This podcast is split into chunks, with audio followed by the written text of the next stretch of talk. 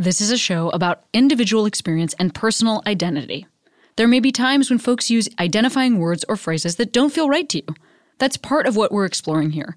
Please listen with an open heart, and as always, I welcome your polite, engaged feedback, and I encourage you to continue the conversation in your own life and with your own community.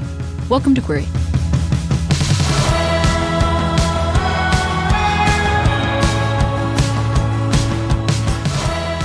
Hey, Queeros, Cami here. Well, very exciting news because today on the podcast I've got Jill Gutowitz, who just wrote a book called Girls Can Kiss Now, and I was supposed to do Jill's a buddy and a hilarious writer.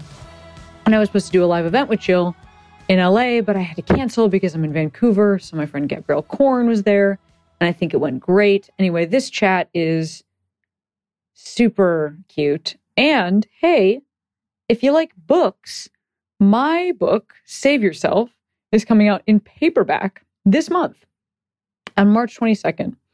And I'm celebrating with an event on March 27th that is free. You just have to register at CameronEsposito.com and you can come join me, Andrea Lawlor, who wrote one of my favorite books in the last couple of years, Paul Takes the Form of a Mortal Girl, but also Ijeoma Oluo and Andrea Gibson are going to join me. It's incredibly cool. And I can't wait to hang out with you. So that's March 27th, and it's actually a brunch event. So it's at 10 a.m. Pacific or it's at 12 if you live like uh, Central Time. Why are we calling out Pacific and Central Time? Because it is also sponsored by Women and Children, Women and Children First, one of my favorite bookstores in the world, which is in Chicago, and Book Soup in LA. But you can join from anywhere. It is virtual. Please come hang out and listen to some real, true smarty pantses as they smarty pants around. And enjoy this episode of the podcast featuring Jill. I've been feeling wrong, but I'm still holding on, darling. I know, I know, I know it's careless. I always have folks introduce themselves. Will you introduce yourself? Sure. Uh, my name is Jill Gutowitz. Um, I'm a writer. I'm going to start saying I'm an author soon, I guess. But Ah, even though I have technically already written the book, it's not out yet. So the imposter syndrome is still there. but I, yeah, I guess I guess I'm an author now. and how long have you been like okay with even just saying that you're a writer? You know, like because that's Yeah. part of the the part of what's in the book is sort of how you got to this place. So how long has that been something that you felt like you could even feel comfy saying? Yeah, totally. I feel like coming to a place of being okay with saying I'm a writer is a, a coming out journey in its own for writers.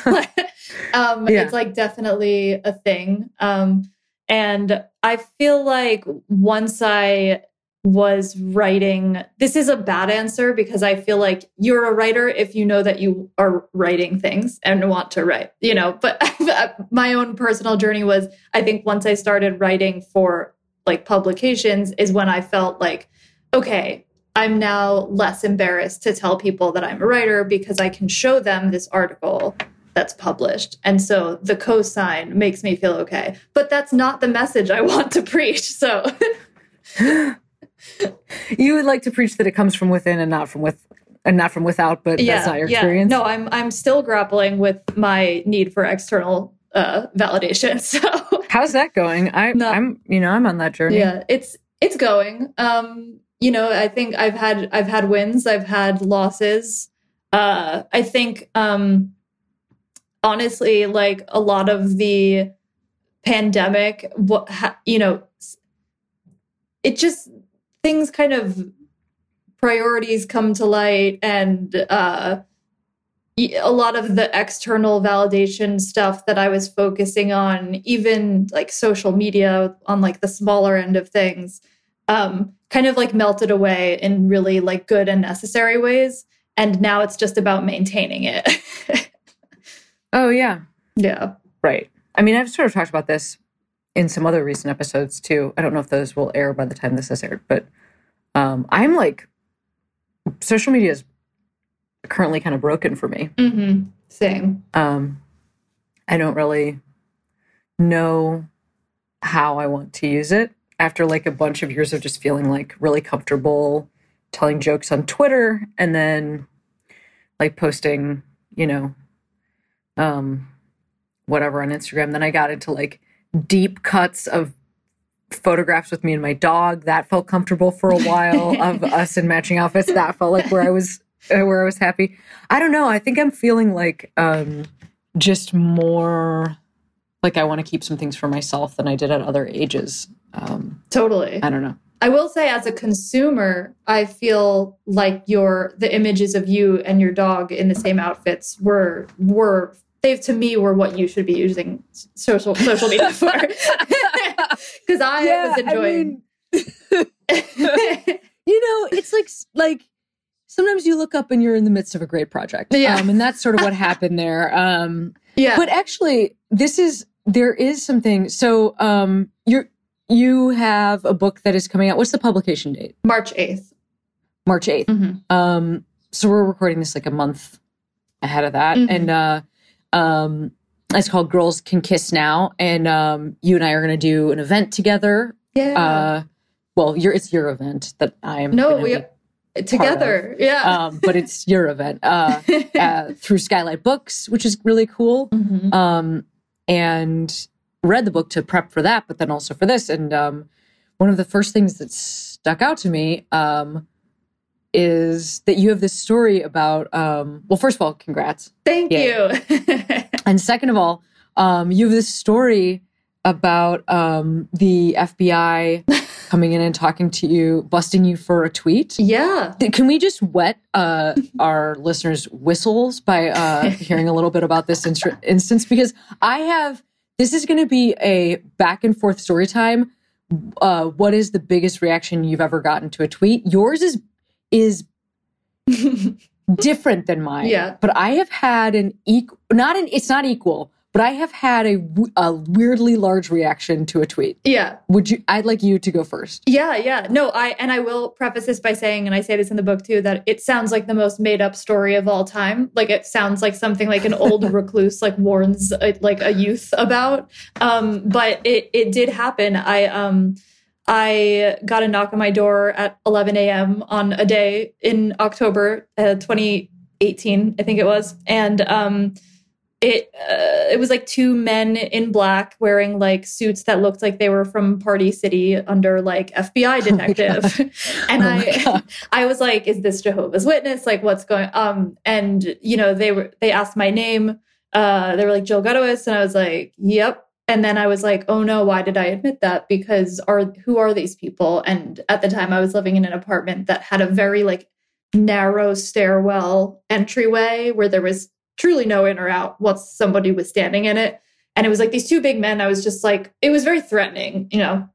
Anyway, they said, you know, we're with the Federal Bureau of Investigations.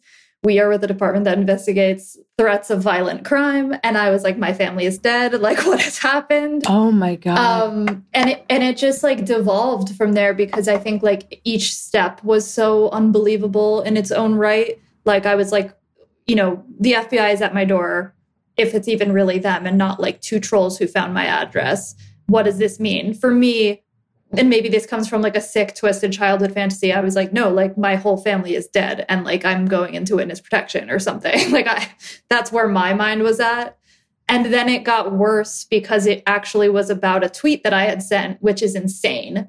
Um, they asked if I had any threats to kill a US or um, any intention to kill a US senator. Um, again, insane. I said no through shivers. Um, they like were glancing behind my head through the apartment and seeing I had at the time a, a painting that I had made of Jamie Lee Curtis hanging on the wall just like stuff that I don't know to me does not signal going to kill a U.S. senator. Um, and Uh, I don't know. I mean, what, what era Jamie Lee Curtis? What was happening in the it was painting? I it's the yeah. meme of her pointing and yelling at somebody. It's like a conversation she was having and was papped. I don't. I don't know. I'm not sure. I don't know what they're. I don't. I haven't been through FBI training, so I don't know what they're looking for. I don't. be honest, I don't either. To me, that is art for no one, but um, but me.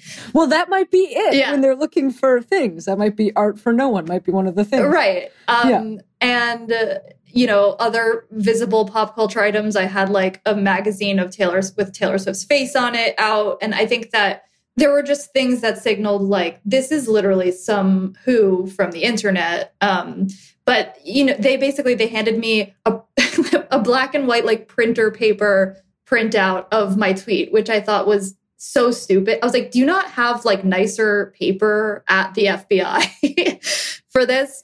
Um, and it was a tweet I had sent um, the day that Brett Kavanaugh was confirmed um, by the Senate. It was um, it said Arya Stark voice, um, and then the list of the names of the senators who confirmed um, him. And if, if you watch Game of Thrones, or if you don't, I will explain it the way that I did to the FBI, which was, um, you know, Arya Arya Stark has a kill list. That sounds bad. It's not a kill list, but she has more of a revenge list. And Yes. every night before she goes to bed, she recites this list. So it was a joke Yes. and not, in my opinion, a threat. Um, but a bunch of um, they got pretty candid and told me that basically a bunch of Republicans had taken this, you know, as far as it can possibly go and reported me, filed real. Because the tweet did well. the tweet, yeah, A lot of people saw it. There was a lot of it went, yeah, it whatever. And we didn't even know that those Congress people watched Game of Thrones, but they did figure out what it meant. Right. And yes. it Yeah. yeah it um it went viral and people started like snitch tagging like at fbi at secret service are you gonna do Wow. something and i was like so and I, I had asked them i was like you guys aren't like checking the fbi's mentions for threats right like that's not real and that's when they told they were like no basically a bunch of people filed real reports in against you in like a coordinated effort um and there was this whole thing that after Parkland happened, um, there were new protocols in place where, uh, because the FBI had known about or had been tipped off about the Parkland shooter um, and didn't act, that people were able to be like, well, you knew about it and you didn't do anything. And now they have new protocols about the things that they have to investigate, including knocking Wow. on random entertainment writers' doors. Um, and yeah, and uh, you know, everything was fine, minus me remembering this for the rest of my life.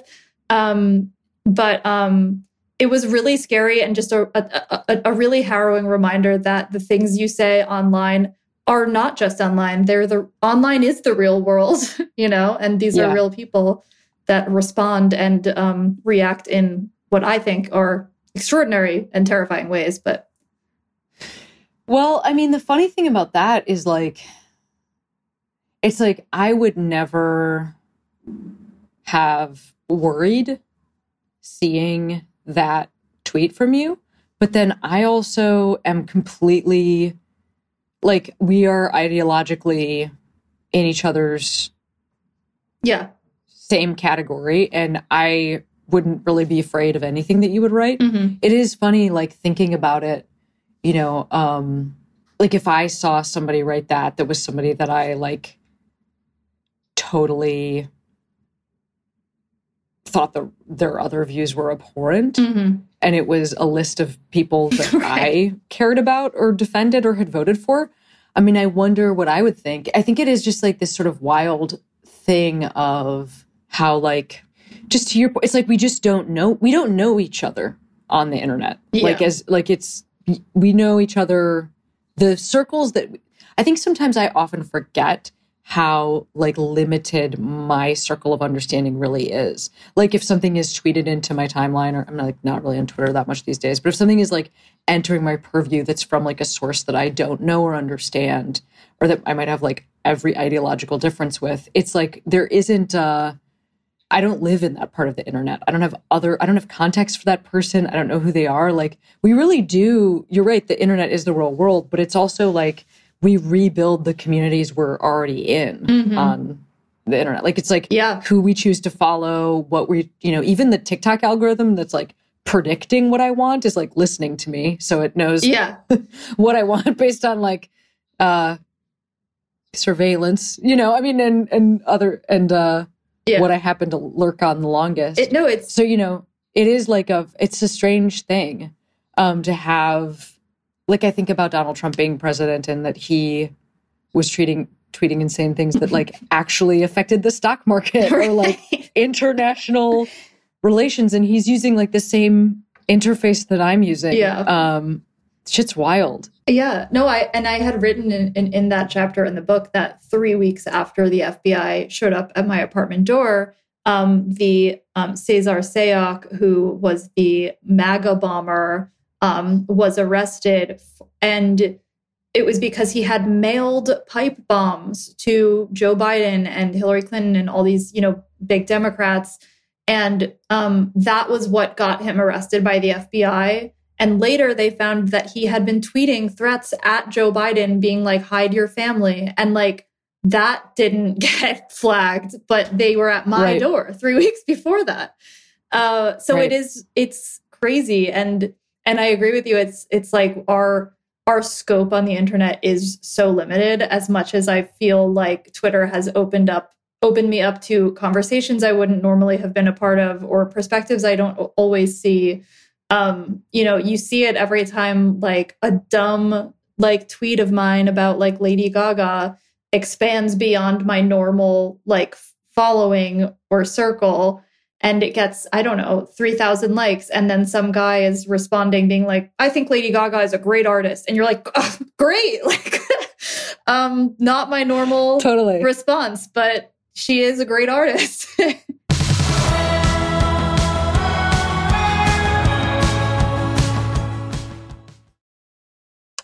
Back for another game.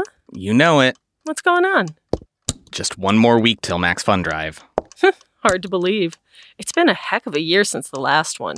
We're now a worker owned co op. We raised $50,000 for charity last year. And we've added a bunch of awesome new shows. But do you think we're ready to do it again?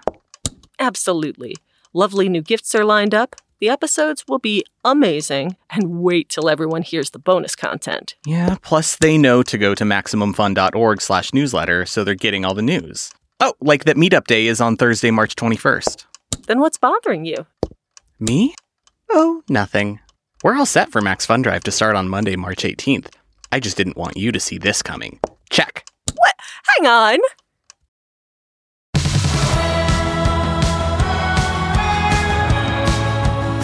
There's two times that I can think about this that are like coming to my mind that are just wild things that sort of yeah i want to know like- yours You just haven't. Okay, so my one is I was on a plane and I bought like a half an hour of internet and I was watching Carol. Um, and hell yeah it had been edited so that the two characters never even kiss. Yeah Um, and I like tweeted that that was true. And Trish Bendix, at the time, I mean, and now I think she works for the Times, but she's somebody I knew from like when we both lived in Chicago, and she was a baby journalist, and I was a baby stand-up comic, and she saw me tweet like about No Kiss Carol, and then I like lost internet. But Trish was at the time writing for I think she was writing for After Ellen, which then which which is not what it is now, but was at the time by MTV. So MTV picked up that I wrote this about about there not being kisses in Carol on planes, Mhm. and then from that it like went wide, like it like went to like literally like by the time I landed, so I was on, I can't remember where I was flying, but it was like a three or four hour flight. There was like it had been like picked up by the AP. It was like a what huge um, media thing that the Weinstein Company had to actually put out a statement about. oh my god Um, this is pre Harvey Weinstein like being exposed for yeah uh, his monstrosity, monstrousness, monst, whatever, yeah. who he is, monster, him. Uh, and it, and it was like uh, it was one of their it was one of their scandals right before that. oh Um, my god and it and they had to like address this and they said like yeah they had a version that like they sold to um airlines that had been edited so that there were was absolutely no physical contact between the characters. And i and i can't remember if after them having after they put off a statement if they did anything to address it but it just was a wild situation of like i tweet like i can't believe they're not kissing in carol. Yeah. And then by the time I land, like the the production company has has directly addressed this because of like a media.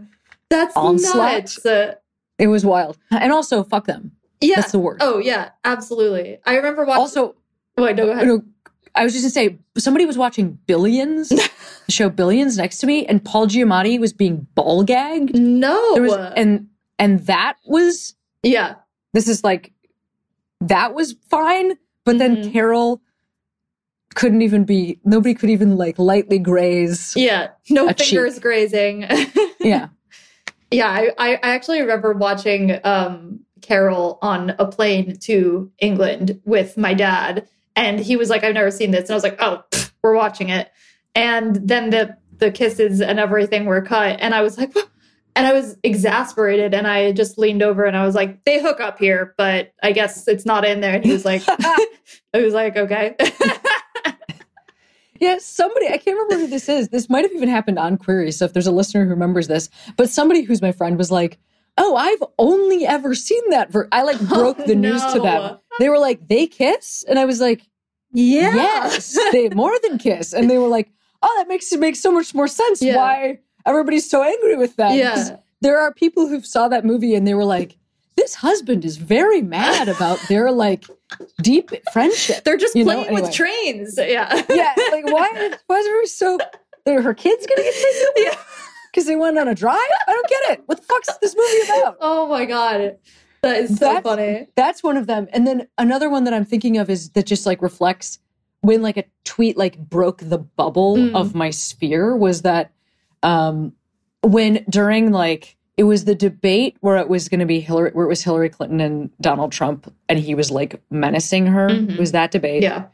and um Mad Max Fury Road was like in the zeitgeist at the moment. Um and I tweeted um you cannot love Mad Max Fury Road and hate Hillary Clinton. That's what I tweeted at the time. Look. It's just how I felt at the time. And I Things have I just- changed. It's fine. We've I just grown. tweeted that. I just tweeted that. But anyway, it um broke the bubble of like my sphere and I got a bunch of death threats. Yeah. Yes. It's horrible. I got a bunch of death threats and I was like, this sentence? Like Yeah. it's a stupid sentence. I- like this is this is you're gonna kill me about this sentence? I know. I. I trust me. I. I understand, and I.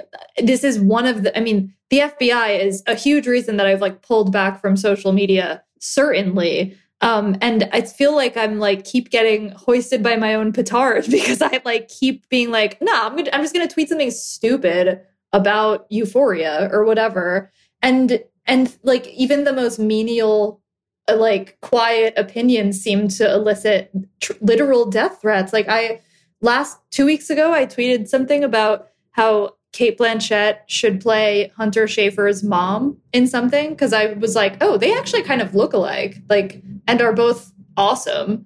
Perfect. And I, I mean, like, how how much more, how much less opinionated can you be than saying these two people kind of look alike? And I tweeted it, and I don't even, I still like it's plaguing me. Like, I don't know what I did wrong, but all of these teens started tweeting me to kill myself, and I was like, I don't get it. Like, wh- wh- whose team are you on? You do you hate Cate Blanchett? Do you hate Hunter Schafer? Like, what what did I do? I don't. What what's wrong with that? Um, I don't know. I don't know what's wrong with that. I'm just I will asking say the- great use of hoisted by my own petard. Thank great you. use of that. Um, my one literary reference. but um i don't know. I mean i think you know just in general um the internet is i mean am i am i wrong? Or is this also how you like broke into getting bigger writing jobs? Like that like that you you were writing but you're yeah, the way that you used twitter and like yeah, that is that influenced when you got hired to write certain pieces right correct yeah, totally. I feel like it was like a kind of side by side influencing each other kind of thing where Yeah. once I was once I like had gained more followers, it was much easier obviously for to like reach out to an outlet and be like I would love to write something like this and then um again I I I fundamentally don't agree that a follower count or external validation should determine someone's worth, but it that was the reality at the time, and Right. it did help. So yeah, Yeah, and I think I just mean even in terms of like creating a, you know, a coherent sense of who you are, you know, um and then being able to translate that into writing because you know how I'm first familiar with you is that like there are very few people who um sort of cover the range of specifically queer pop culture, but then like women who love women in queer pop culture, lesbians, bi women, and like um a like non-binary and trans inclusive version of all of those things, but like lesbian culture. Mhm. Um I that you know, it's like you Gabrielle Korn has been Yeah. influential in that area, you know, Trish Bendix. Mhm. Um, I'm trying to think of other people I know who even Malinda Lo like used to really work in that area um, in a different era in her life. Um, but I mean, it's weird that I I guess not. It's not weird. It says something that I even know all these people's names because it's like why are it's just it's just because I was reading all of your stuff and I was curious about what you were watching.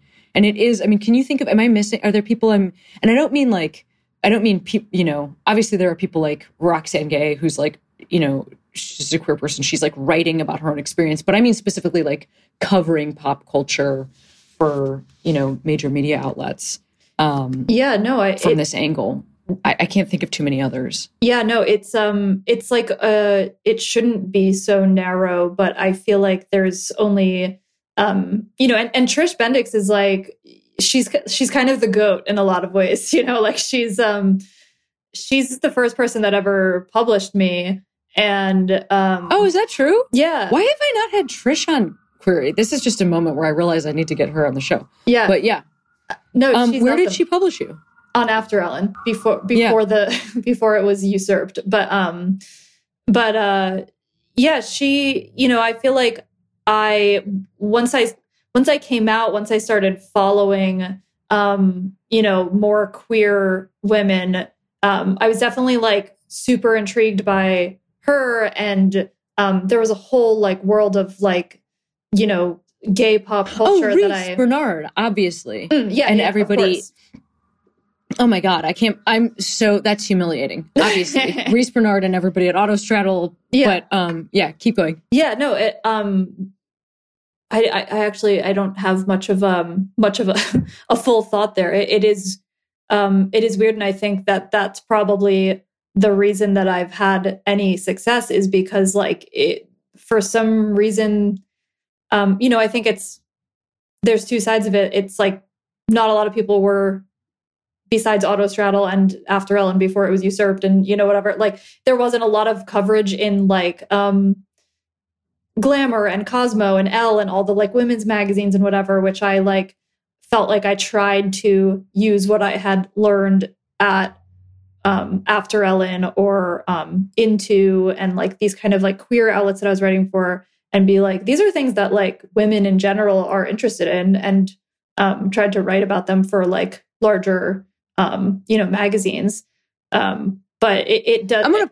I was just gonna say I'm gonna push back on one thing that you said about this is why this is like the reason you've had success is because the pool is small, and I'm gonna say that first of all, no, I disagree with that. I think um, being able to tell a publication that they are missing a queer angle on something Mm. is that like that's the skill right you know and obviously that you're a great writer but i just mean like um i don't think that the small pool means like that you will automatically rise to the top because it's not like these people No, unless no. i'm totally wrong it's not like they're coming to you and saying like write the queer angle on this. Like you're like pitching them like yeah. There's a queer angle here that you're missing right? No That's- totally. And that's wild you know to think about um one person making that like having that level of influence you know like that glamour would just not have these stories in them were it not for you pitching them like here's the queer angle on this or or i'm a queer writer and i'm going to write you know about taylor swift but like i'm it's going to it's going to have my gaze and i'm my gaze is gay. My gaze yeah. Um, um yeah no and and i think it goes you know both ways where once i you know once that like channel was open it was like i was communicating with you know my editors would bring me stuff and be like is there something gay that you wanted to write about this? And i would be like absolutely. But yeah and and you know i didn't mean to to say like that there is a small pool because i think it's like this like myth of um of the demand for queer content being small or you know whatever that is just like not true. And i think that um i am definitely not the only person by any means writing about these things or nor nor even close to the first but there is um y- you know i think that i think that if anything it just proves that there is a demand and there should be more of it and that we should let more people write about these things and let more people be Yes. funny about it you know I agree. I was actually just giving you more credit. That's what I was trying to do. I was trying to give you. you. more credit than than you were giving yeah yourself. no it's like a hard question because i'm like it, it feels like a like a why me and i'm like i don't know Well, I think, you know, I mean, but there are also people listening who might like maybe they'd love to to figure out how to do this. And I, I just think that something that that is interesting to me about like another thing, you know, as we were as I was reading your your book, I was like, it does just suck that um the stuff that the things that are like my cultural t- touchstones um are not by the way, I also love being part of a niche uh, community with niche cultural touchstones. oh But absolutely it's also, but it's also, you know, so there's like pride in that, and like I think it's cool. But then it's also wild to read, you know, just the name dropping sections around, um, like movies that you love, for instance, and just realizing that like most people in my life probably haven't seen these movies. So I wanted to talk to you about about movies for a second because there's like very few people in my life that I can talk to about lesbian movies. Yeah. But you. let's do it Um, all right. Your favorite. favorite lesbian movie Yes. um i think imagine me and you uh is is is up there because i think it's it's such a i i have the biggest soft spot ever for 2000s specific the 2000 specific tone and take on like a romantic movie or a romantic comedy um and there were so few um queer movies in that era and imagine me and you is like essentially your classic Jennifer Aniston, like, oops, I fell in love um, movie. And it's gay and it's hot and it's so cute. and it, it's just great. And also Lena Headey, amazing in it. Mhm. Um, very dreamy. Yeah. Question about it though. Hmm. How, why did it have to have you're a wanker number nine enter the canon as the like most romantic end line that could be yelled across traffic? I, I, I Um, can't understand it. Can I- what, that doesn't hold up, and and not only does it not hold up, it it shouldn't have even been in there to begin with. So it's that's a tough Yeah. part of Imagine Me and You.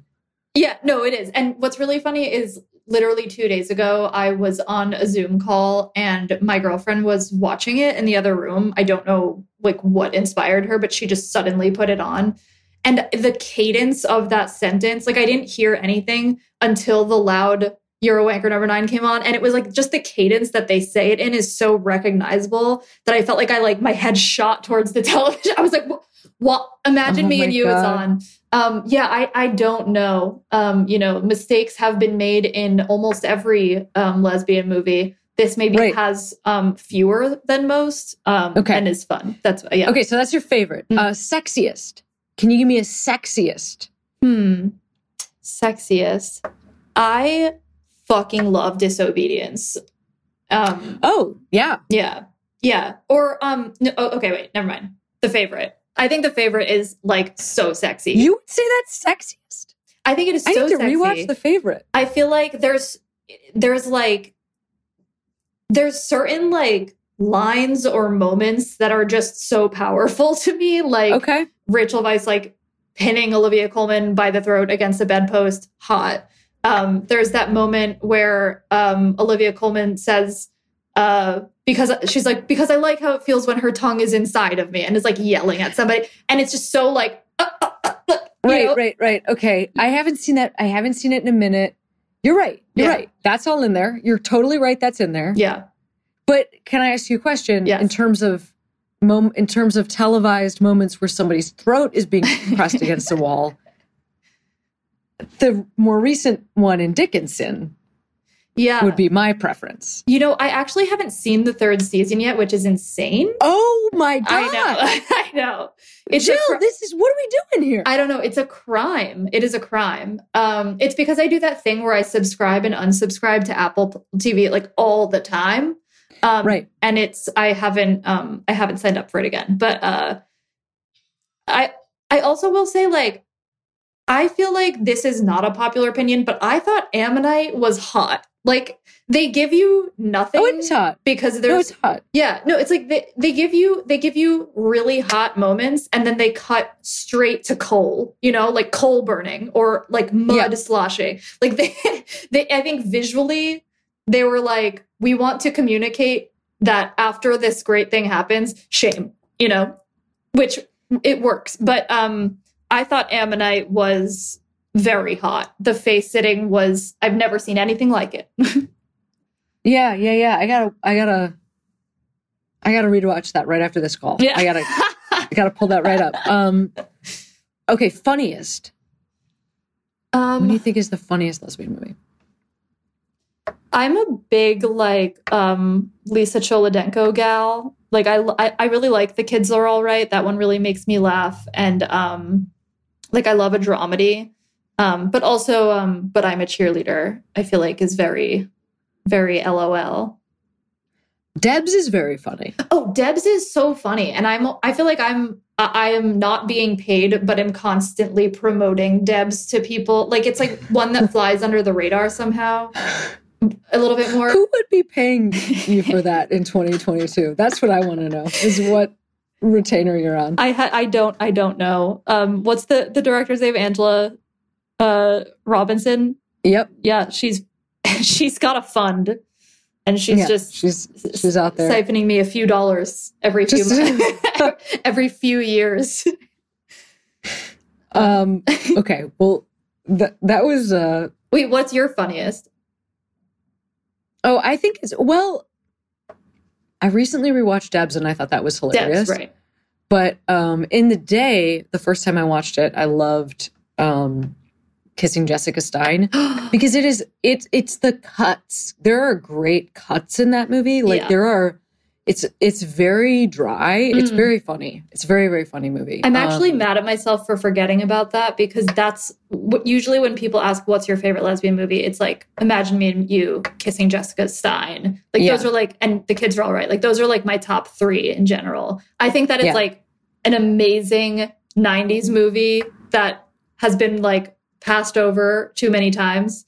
Um, you know, Yeah. there's like some problematic stuff at the end where it's basically like you're not really gay. Um, but uh, Yeah. the like there's just like n- like tonally there's just like nothing like it. they're in- so funny. yeah It's just such a funny. It's such a, such a funny yeah movie and Um, hot. It is hot. Yeah, Yeah. and there's this that really sweet moment um on the porch um hmm with uh Jessica and her mom. Yeah. it was like Love it. I like really needed to watch it because I was having a hard time with my parents at the time. But my favorite uh, all around Mm. um lesbian movie is Saving Face. I love that movie. I think it's like Yeah.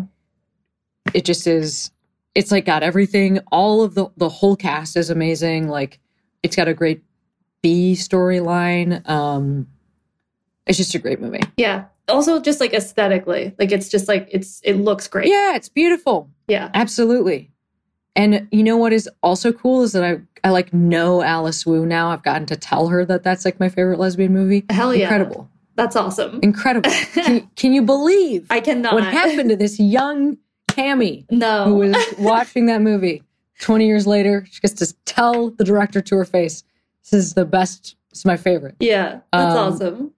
yeah but i mean i uh oh and i'm also like a i'm a i'm a you know i love carol which is why Yeah. i which is why i had to be directly addressed by the producers Yeah. regarding my preferences upon it I feel like Carol of all of the movies that I have just mentioned even is like the the lesbian movie I've seen the most. Like it's one Right. that I will put on in the background just for just for a good vibe. you right. know? Yeah.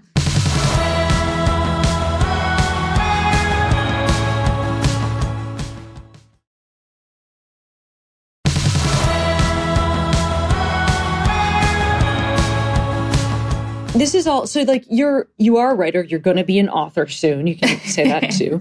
Um, but your book is, you know, your book is also in this same vein of like, you know, you're writing about um there's some autobiographical stuff in there which is awesome and then it's Yeah. also it's queer pop culture stuff it's like lesbian pop culture stuff and the intersection of those two things which i think is like you know what you've done in every piece of writing that of yours that i've ever seen so Mhm. it's it makes a lot of sense and um but it's it's this thing of like sort of ending up a professional lesbian yeah. um and how how does that feel Yeah, no, it is uh like it's very funny. Um cuz you know, the the it's like it, the book kind of starts off in this place where I as a child come out to my mom as wanting to be a famous actor. Um and realizing that uh I kind of like realized throughout the book and throughout my life that that's it's not a, that's not my path, you know, to be a famous actor on iCarly. Um and which is okay and um just like is not something that in my adult life I, i'm glad that it didn't happen for me um even though i put in zero effort to achieving that but you know yeah like, the ultimate but the ultimate the ultimate joke is uh, that i did come out as gay and now am kind of doing that professionally um and somewhat publicly. Yeah i mean how does that feel? It feels good. I mean like i, I think in general it, it's good. I'm i'm i am glad that i um have the career that i have and that i get to write about the stuff that i like and about my own life and kind of work some of that stuff out together and um you know i i, I also think about how many people share similar opinions and tweets of my of mine you know and like share this kind of stuff and talk about it online and also are just an accountant or something. And I'm like, that sounds really nice too. I'm like, what if I didn't do all this on this scale and I simply consumed the things that I liked um, uh, a little more quietly? What would that look like? But I think does it take I, away your enjoyment um, sometime I think it has in the past. Like there's, uh, you know, I, I think that getting to write the book was awesome because it let me step away from the like constant cycle of consumption and writing without getting to like really process things because that's like how fast like media works. Um, and so like I don't like that element of it. I don't like having to like watch something and in the morning be like, here's my opinion on it, you know, and it and in in 800 words, here's my opinion. Um, like it feels contained uh, in a way that I don't love. Um, so I think like in general, I would love in the future to consume art more freely so that I can make art more freely, if that makes sense. Um, yeah it does make sense actually i totally Yeah. know i mean this is you know a little different but i like recapped um gentleman jack Yeah. and then the first uh, season of generation q for vulture and i Mhm. actually asked them if i could recap gentleman jack because nobody was doing it and i wanted like more ink to be spilt around uh like lesbian show but i will just say i i watched it with um it's got screeners. I watched it with like some friends of mine who are like not the same kind of like like queer culture media junkies that i am. Like i Yeah. really love queer media. Yeah. and um same thing actually with generation q. I don't know why i did this. I just didn't know at the time. So i thought i thought this was fun. I was like oh cool. I can like show it to people and then i'll like write about it afterwards and whatever. And you know take notes during and everything. But i was watching with people who didn't like love this who just like didn't come in with uh 100% love and so i think it shows up in the recaps where i'm like this is fine or whatever like this is cute or this is bad or this is good whatever it is Yeah. it's like very sort of detached and like um then after the fact i just rewatched like a bunch of clips of Gentleman Jack and I was like, oh, this is like adorable. Yeah. Like I I think I I didn't fall for it the first time. Like I didn't think it was like a it didn't like capture my heart the first time I watched it. And then with some more space, I I found that I liked it a lot more than I realized I had. And I was like, why the fuck did I write about this and put that into the ether? Yeah. Um you know, that's not really how I feel about this. But anyway, um yeah. No, I get that. I'm I I feel like, you know, when I first started doing this, like I was like fucking jazzed to get a screener of something ahead of time and I was like, hell yeah. Um and it was like fun to do that. And now there's like certain times where I'll like be screening something with like a shit ton of time codes over it and there's like the audio isn't finished and it just like looks and is bad and i'm like watching it with my girlfriend and we're like and we're like this sucks. It's kind of like world's tiniest violin because it's not a real problem. But it's like you know like that's not fun. Like what is fun is when the L word generation q is airing and my friends come over and we watch it and shout at the television what? You know like that's fun um to do. And so i think that like yeah there's like an element of like it takes some of the joy out of it if you have to do it, pro- it professionally or like eke out an opinion about it right away or something. So i think like um i i think the book felt good to write because i had more time in general to like sit with things and write things and go back and edit them and really really think about what it is that i want to say and communicate without such a hard deadline. And i think the like fun of that comes through hopefully Yeah, it does for sure. And and I I guess I want to ask you since I mean I I love everything you're just saying and um yeah, I mean I think the book is is, is like its own experience because it's also a lot about your own life. It's different than Mhm. just reading you write about something in like a sort of a short turnaround way. Yeah. Um, and I think it also gives a lot of context for like how you ended up being somebody who's so interested in, in these things. And I and and me too, you know, like Mhm. looking for community and being really affected by television and film is like something that we share and that I really yeah, like I really care about this stuff because it really Yeah. was um formative for me. Mhm. And um I'm curious what you are loving right now. Is there some are there some things that you're loving right now that you could talk a little bit about for our listeners since you're uh you know you are you're a, an expert on queerness wow in in pop culture. thank you media. that's that's awesome um Isn't that wild? That is crazy. Um, I um, I genuinely like with my whole heart love Euphoria. Um, I'm ready to be made fun of for that. I'm I'm ready to take Uh, that. by who? Me? Yeah, I, I don't know. I think it's like a really easy show to make fun of. And, you know, and like the memes are great. The memes are fire.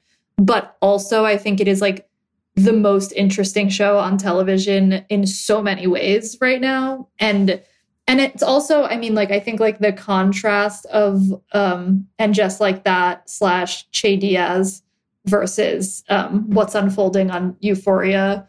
Um, with queer women is or with queer people in general is like um it, it's it's very night and day. And i think like euphoria's characters are so whole. Um i like i love jules. I love rue. I love how like messy and flawed and even at times like completely unlikable they are.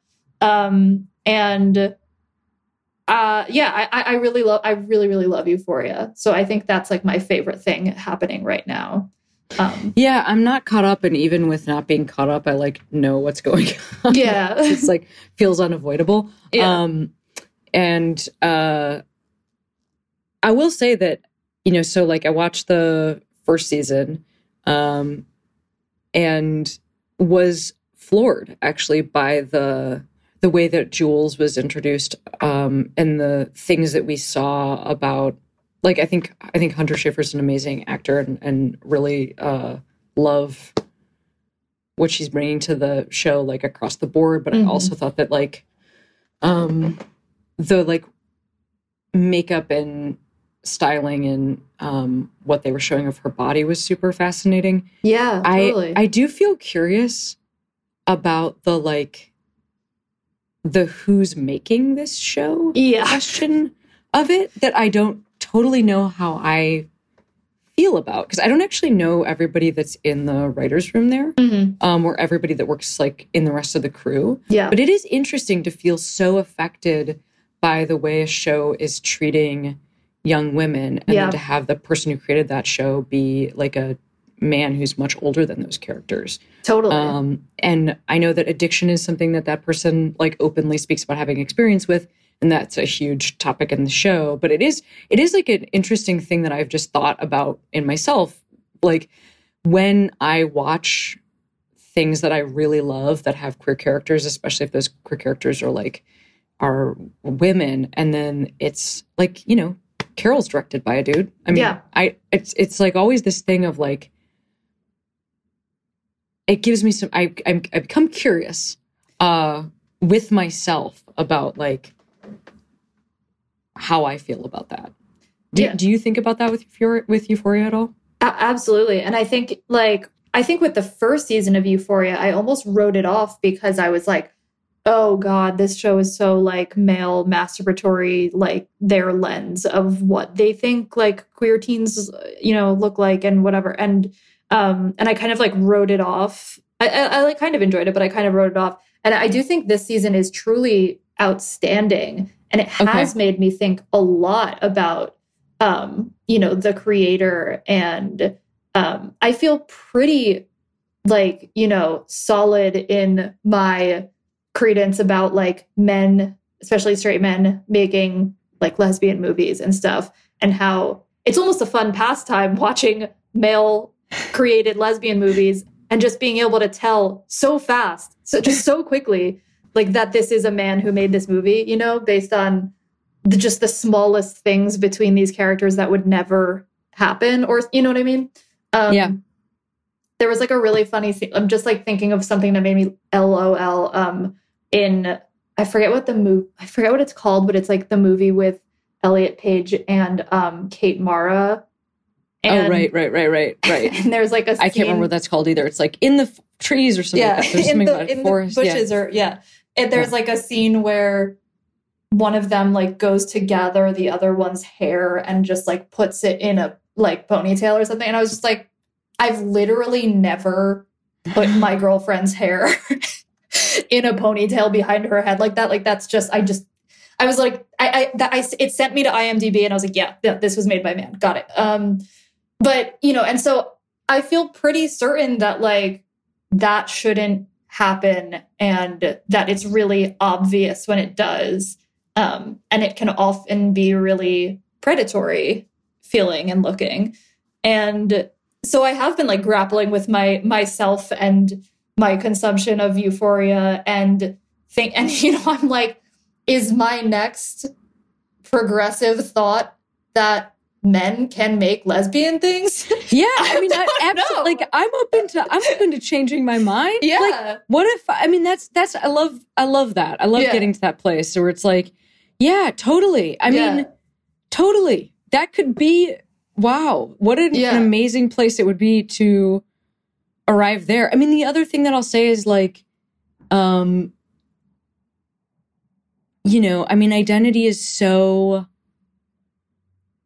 it turns out like flexible on a long enough timeline. Like Yeah. we don't know everything about our own identities or about other people's identities. Like, I mean, you know, actually my other favorite lesbian movie is Bound. That is an amazing Yeah. movie. yeah. And it makes a lot of sense to me that, you know, you know, now I, I like thinking about like, oh, and that was actually like that that was made by women, you know, but Mhm. um before I knew how that Wachowskis identify, like that was still a movie that I loved. So I mean, it- that's true. this is that's true. this is really complicated. this Uh, is yeah. really complicated stuff. Yeah. Um, and I appreciate you just talking it through with me. Of- Um, of course. You know what else I was gonna say besides Euphoria that I truly, truly loved in the last like month or so was um tell the, me. the Sex Lives of College Girls. Did you watch that? I haven't seen it yet. I've, this is what everybody is telling me is Yeah. that it's amazing. It's so I have I really laughed out loud. I really love the characters and it is really hot in a surprising way. I love a good mommy storyline. Oh, there's a mommy storyline? yeah. Oh, I well, now I blew it, but it I don't even know what that means. Sounds great. Yeah, no, it's like a like a hot mommy situation. It's like very. If you like Carol, watch this. Okay. Yeah.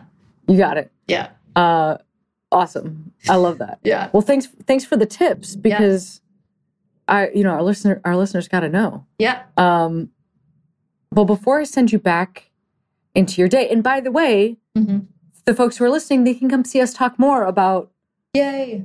lesbians and pop culture if they live in Los Angeles Yeah, at Skylight Books. And hang on a second, I'm going to even find the date. It is. Do you know it off Yeah. the top of your? Is it, It- your publication? Yeah. it is. It's March eighth, the day the book comes out at Yep. seven p.m. I'm so excited. I'm so happy that you're doing it with me. I'm like.